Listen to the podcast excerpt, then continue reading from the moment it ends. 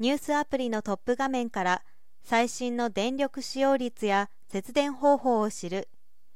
気候変動への対応が大きな課題となっています。日本では今年、梅雨を感じる間もなく、体が溶けそうだとか、バーベキュー状態だとか、すでに溶けてますといったメッセージが飛び交いました。はちがつに入り、関東各地で猛暑日が多発しています。気象庁がよっかに発表したいっかげつ予報では、はちがつ中旬頃まで全国的に気温がかなり高くなる見通しです。それ以前、ろくがつにじゅうろくにちに猛暑の影響から冷房など電力需要が増加し、政府は東京電力エリアに初めて電力需要逼迫注意報を発令しました。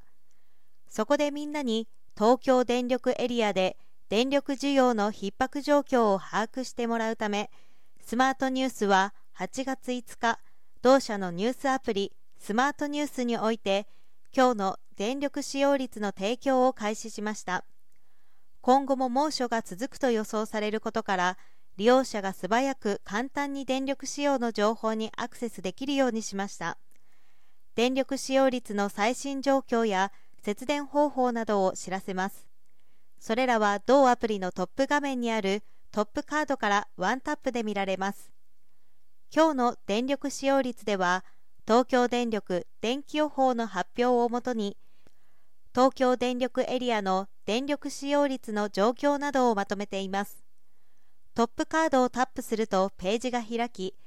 東京電力エリアの電力使用率や使用電力、供給力の推移のグラフ、節電の方法、停電時に取るべき行動や用意したい備品などをまとめて確認できるということです。同社は東京電力管内の電力需要の逼迫状況を知らせることで、利用者が節電を行うことや停電に備える行動を迅速に取ることの一助になりたいと考えています。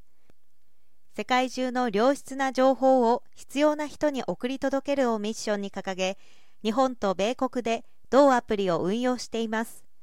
今後も世界中の膨大な情報を日夜解析し続けるアルゴリズムと、スマートデバイスに最適化された快適なインターフェースを通じて同ミッションを遂行していく構えです。